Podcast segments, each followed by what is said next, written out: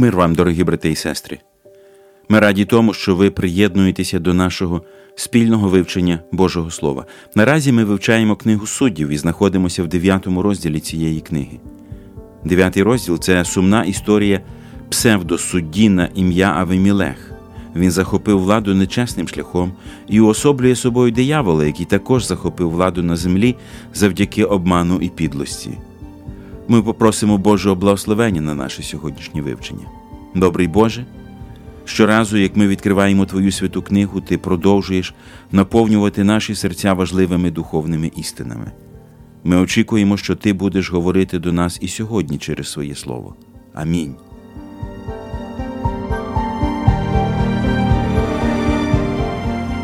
Ми продовжуємо вивчати дев'ятий розділ. Як я вже казав, тут описана трагічна історія Авімілеха. Його ім'я перекладається як цар. Таким чином, він мав титул не просто судді, а царя. Він панував над частиною Ізраїля три роки. На жаль, Авімілех захопив владу нечесним, жорстоким способом, вбивши своїх братів. Постає питання, звідки він взявся такий жорстокий. В нього ж був той самий батько, що і в інших семидесяти і він виростав в хороших умовах. Саме тоді Господь посилав благословення для Ізраїля. Навколо було все добре. Земля Ізраїля, той край, обіцяний Богом, мали спокій 40 років. І в цей час формувалася ця людина, ніхто їй ніщо не перешкоджав. Мені здається, що Гідеон був таким батьком, і він з Богом був, який розподіляв серед всіх своїх синів, навіть якщо цей син був від наложниці. Тобто можна припустити, що Авімелех не був обділений батьком, але Авімелех думав наперед, що з ним станеться, коли не буде батька, коли не стане батька, коли батько помре, бо він син від наложниці, йому немає спадщини, він вже планує своє майбутнє. І в цьому плані, друзі, в плані свого минулого, Авімілех нагадує нам появу сатани в світі. Він теж планував своє майбутнє. І ось що про це говорить Господь через пророка Єзекіїля. Ти був бездоганний у своїх дорогах від дня свого створення, аж поки не знайшлася на тобі несправедливість. А пророк Ісаїя пояснює, яке саме знайшлося беззаконня.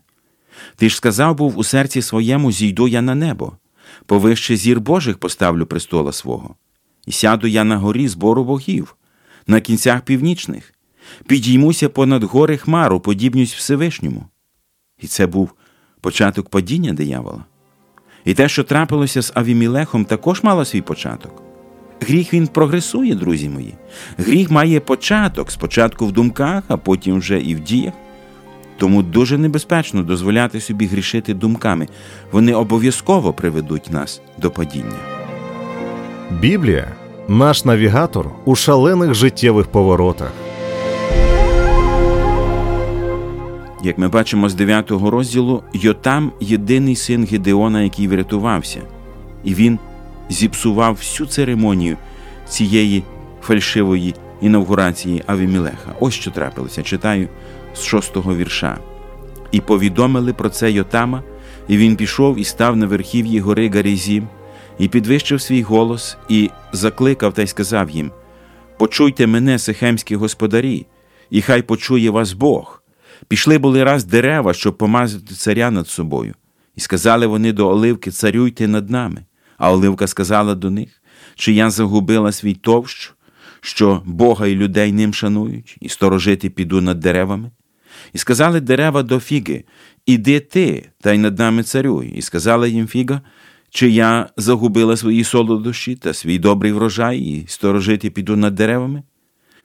І дерева промовили до винограду Іди ти, та й над нами царюй, і промовив до них виноград, чи я загубив свого сока, щоб Бога й людей веселити, і сторожити піду над деревами. Тоді всі сказали тернині Іди ти, та й над нами царюй. А тернина сказала деревам: якщо справді мене на царя над собою помазуєте, підійдіть, поховайтеся в тіні моїй. А як ні, то ось вийде огонь із тернини, та кедри ливанські поїсть. Історія цікава, але Вона потребує вона пояснень. потребує пояснення. 100%. Ну, чому саме такий певний вибір дерев? Три дерева, але є інші дерева. Є той же самий кедр, який потім згадується. Є, наприклад, дуб, є, не знаю, ще якісь такі, типу, поважні дерева. Чому вони після ось таких плодовитих дерев, хоча виноград це не дерево, звертаються ну, до тернини? Ну, такий підбір. Головна думка Йотама. В чому вона полягає? Спочатку поясню, чому Йотам використовує образ дерева. Тому що дерево це рослина, яка живе багато років. Трава, вона сьогодні є, вийшло сонце, нагріло спекою, і трава померла, посохла, і її немає вже. А дерева вони стоять і витримують і холод, і спеку, і живуть багато років. Ще це згадка про те, що дерево нагадує життя. Дерево життя і життя людини, воно ніби дерево. Кожна людина має своє коріння, так само, як і дерево. Кожна людина живе на певної території, так само, як і дерево. Кожна людина зростає і користується промінями сонця. Теплом, світлом, це все потрібно для життя дерева, і все це потрібно для життя людини. І тому, коли ми читаємо псалми Давида, перший псалом, він каже, що блаженна людина, яка в законі Господа думає, і буде вона як дерево, яке росте біля річки. Тому він використовує образ дерева. Він використовує спершу оливу. Олива символізує духовну людину, людину, яка має помазання, плодами якої можна загоювати рани. Маслом, олією з оливи помазували на священники і помазували в царі. Маслом з оливи, якщо воно не віджимне, а само капало, перше е, масло їм заправляли лампади в храмі. І ця лампада символ світла. Бо світло світить, і темрява не може його схопити. І як вже згадалося, що ця олія використовувалась для загоєння ран. І тому Олива каже: Хіба я можу знехтувати своїм призначенням на те, що мені пропонують інші дерева? Зверніть увагу, тут дерева розмовляють з іншими деревиною. І далі згадується фіга. Фіга це символ райського дерева, плоди якої вживають цілком. І кожуру, і м'якоть, і насіння все вживається без залишку. Цілком. Це смоква вважається плодом, який ріс в саду насолоди, в саду ведені. І далі згадується виноградна лоза.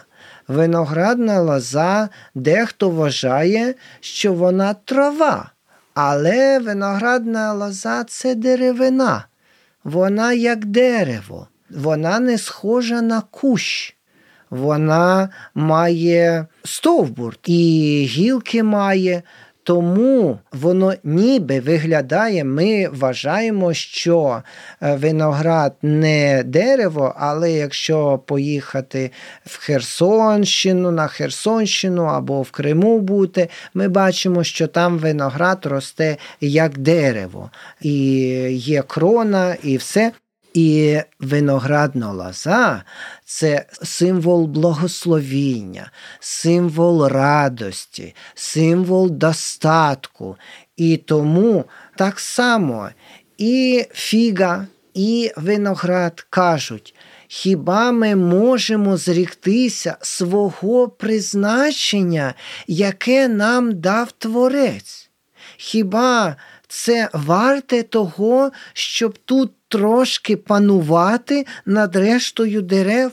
Ні, ми маємо жити за тим призначенням, яке нам дав Господь. Тому сьогодні варто замислитись над тим кожному. Кожній людині замислитись над тим призначенням, яке дав Господь безпосередньо не взагалі людству, не взагалі тільки чоловікам або тільки жінкам, а особисто. Якщо в тебе виходить гарно малювати, малюй на славу Божу для насолоди людей. Якщо в тебе гарно виходить щось там паяти, розробляти, інженерії займатись, займайся цим. Якщо в тебе добре виходить вирощувати курчаток або кролів, або ще щось, вирощуй це і нехай це приносить славу Господу Богу.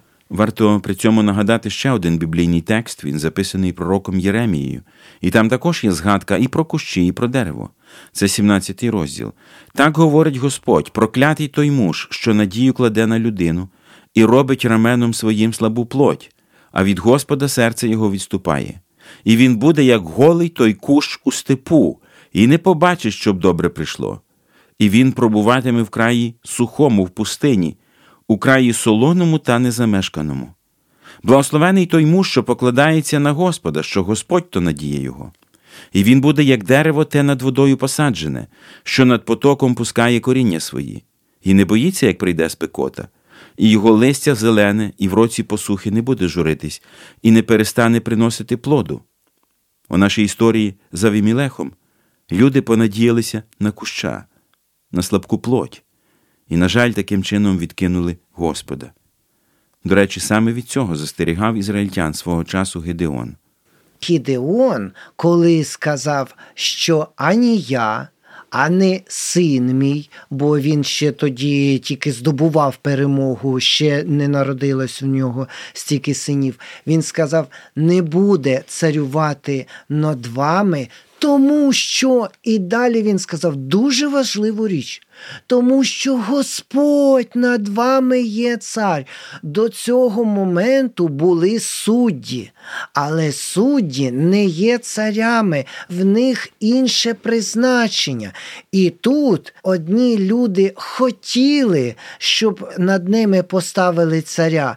А Гідеон сказав: ні у вас має бути теократія, тобто Господь має керуватись, тео Бог, кратос правління.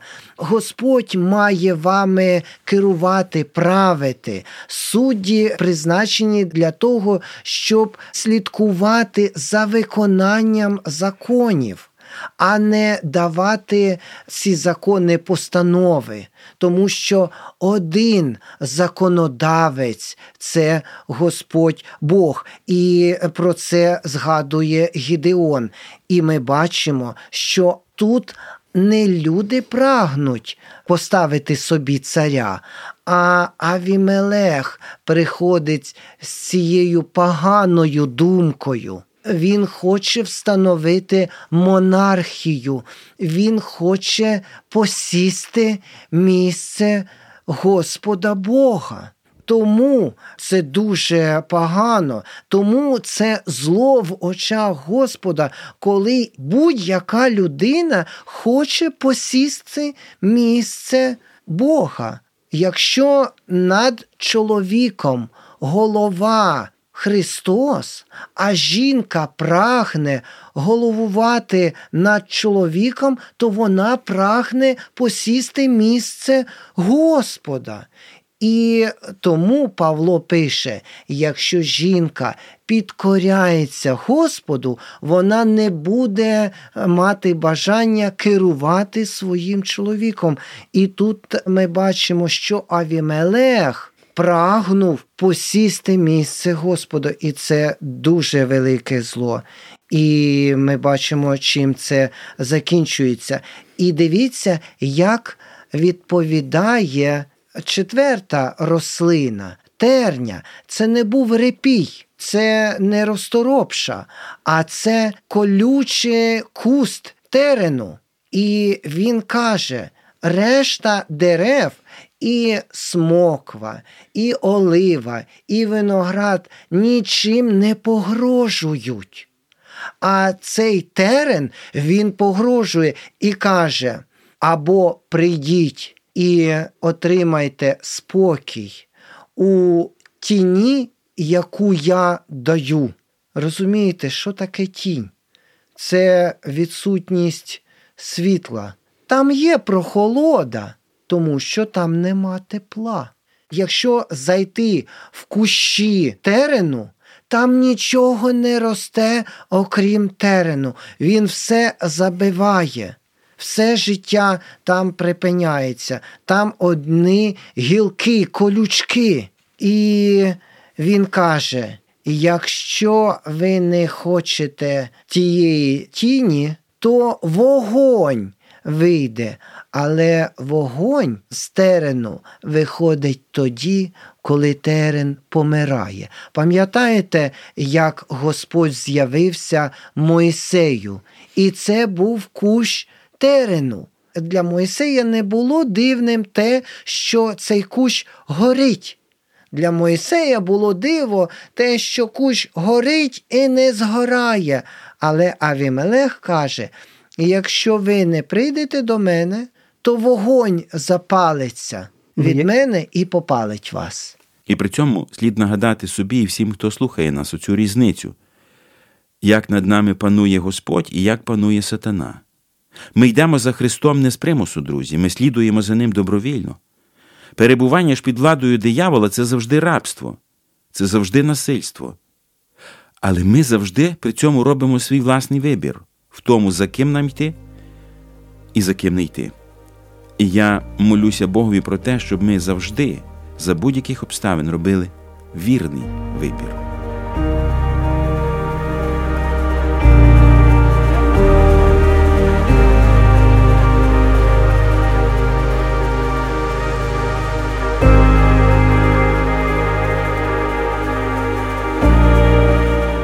Біблія потрібна завжди і в розпачі, і в щасті.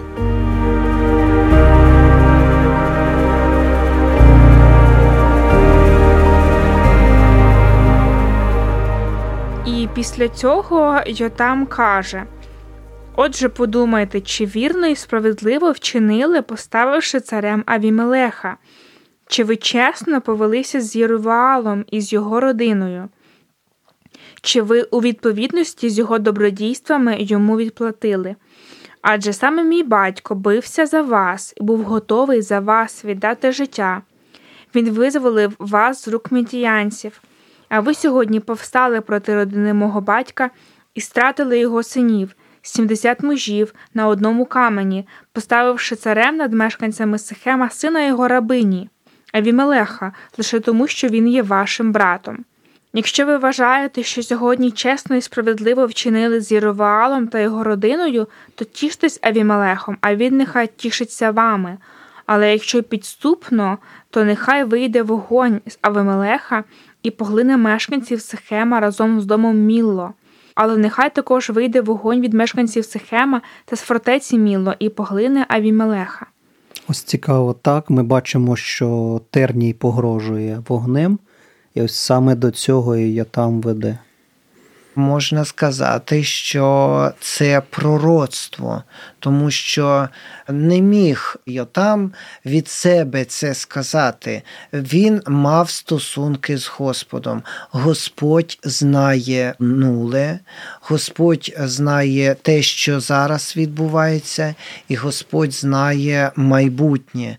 Тому це пророцтво їм через Йотама, і сказано, що після того, як він це проголосив, він втік. Втік, тому що немає сенсу далі щось їм доказувати. Їм треба було просто проголосити волю Божу, що він і зробив.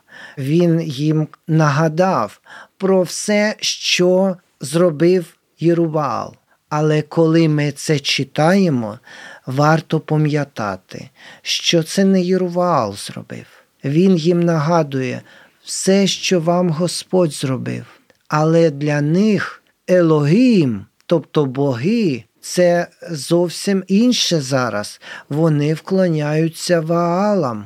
І тому він їм докоряє, як ви можете служити Богу, пам'ятати про Бога, яких свята святкувати, Господні свята, і після цього йти і служити Баалам. Він каже: ви зробили таке лихо. Батько мій вам дав волю, він приніс вам спокій, як ви поступили з ним. І згадайте історію. Історію після того, як Христос Воскрес. Що відбулося? Христос приніс волю, Христос визволив людей, викупив від смерті. І що люди потім почали робити з духовними дітьми, з братами і сестрами Ісуса? Що вони почали? Вони почали їх вбивати, знищувати. Нічого не помінялося. Такі принципи, якщо люди живуть проти Господа принципами керуються, або якщо в них немає добрих принципів, вони шукають якісь принципи і знаходять принципи небожі, в яких коріння, серцевина це зло. І які приведуть до біди. І тому Йотам нагадує про все, що зробив Господь через Юрвала. Він каже, для чого ви повбивали братів, своїх братів, моїх братів? Хіба вони вам зробили зло? Хіба ви не підступно зробили? А якщо ви схибили, то нехай з вами відбудеться те, що вогонь вийде. Вогонь це символ покарання але це символ гніву. І він каже: нехай запалиться гнів Сихема, дому Міло, і нехай запалиться гнів Авімелеха, і вогонь піде на вогонь. Якщо зло виганяє зло, то не встоїть його царство. Якщо Ваальзеву виганяє демонів, то не встоє його царство. якщо ми намагаємось встановити правду, керуючись злом, то не буде добра. Якщо ми керуємось Божими принципами, то добро запанує. Які важливі духовні істини ми можемо взяти з цієї неприємної трагічної історії Авімілеха? Треба кожному з нас задуматись, просто задати собі питання, як Авімелех отримав свій статус, в який спосіб, що він робив, щоб досягти своєї метою. І хто до цього був царем в Ізраїлі? І ми знаємо, що царем в Ізраїлі до цього був Бог. І чому народ прагнув царя? Що вони хотіли? Тому що вони керувались не Божими принципами, де вони шукали царя. І ми бачимо, що вони шукали його серед терня. Те, що недостойне, те, що не відповідає Божим стандартам. І чим ті рослини відрізняються від е, решти рослин? Тим, що ті рослини не погрожували, тим, що ті рослини знали своє призначення, і тому нам сьогодні треба знати своє призначення. Краще нікому не погрожувати, а робити ту справу, до якої тебе Господь покликав. І треба поміркувати над тим що керує нашим життям. Якісь амбіції, якісь прагнення влади або прагнення виконати волю Божу. І що впливає на нашу відповідь? Якщо вас спитати або будь-кого, що керує вашим життям? І перш ніж відповідати, треба задуматись над тим, що буде впливати на нашу відповідь. Тому що якщо людина чогось боїться, вона так і відповідати буде. Іноді люди дають правильні відповіді, тому що так цього прагне оточення. А насправді вони нещирі в своїй відповіді. І як закінчилось життя Авімелеха, ми побачимо це далі. Отже, сьогодні, друзі, наше вивчення завершується. Божих вам благословень і до зустрічей!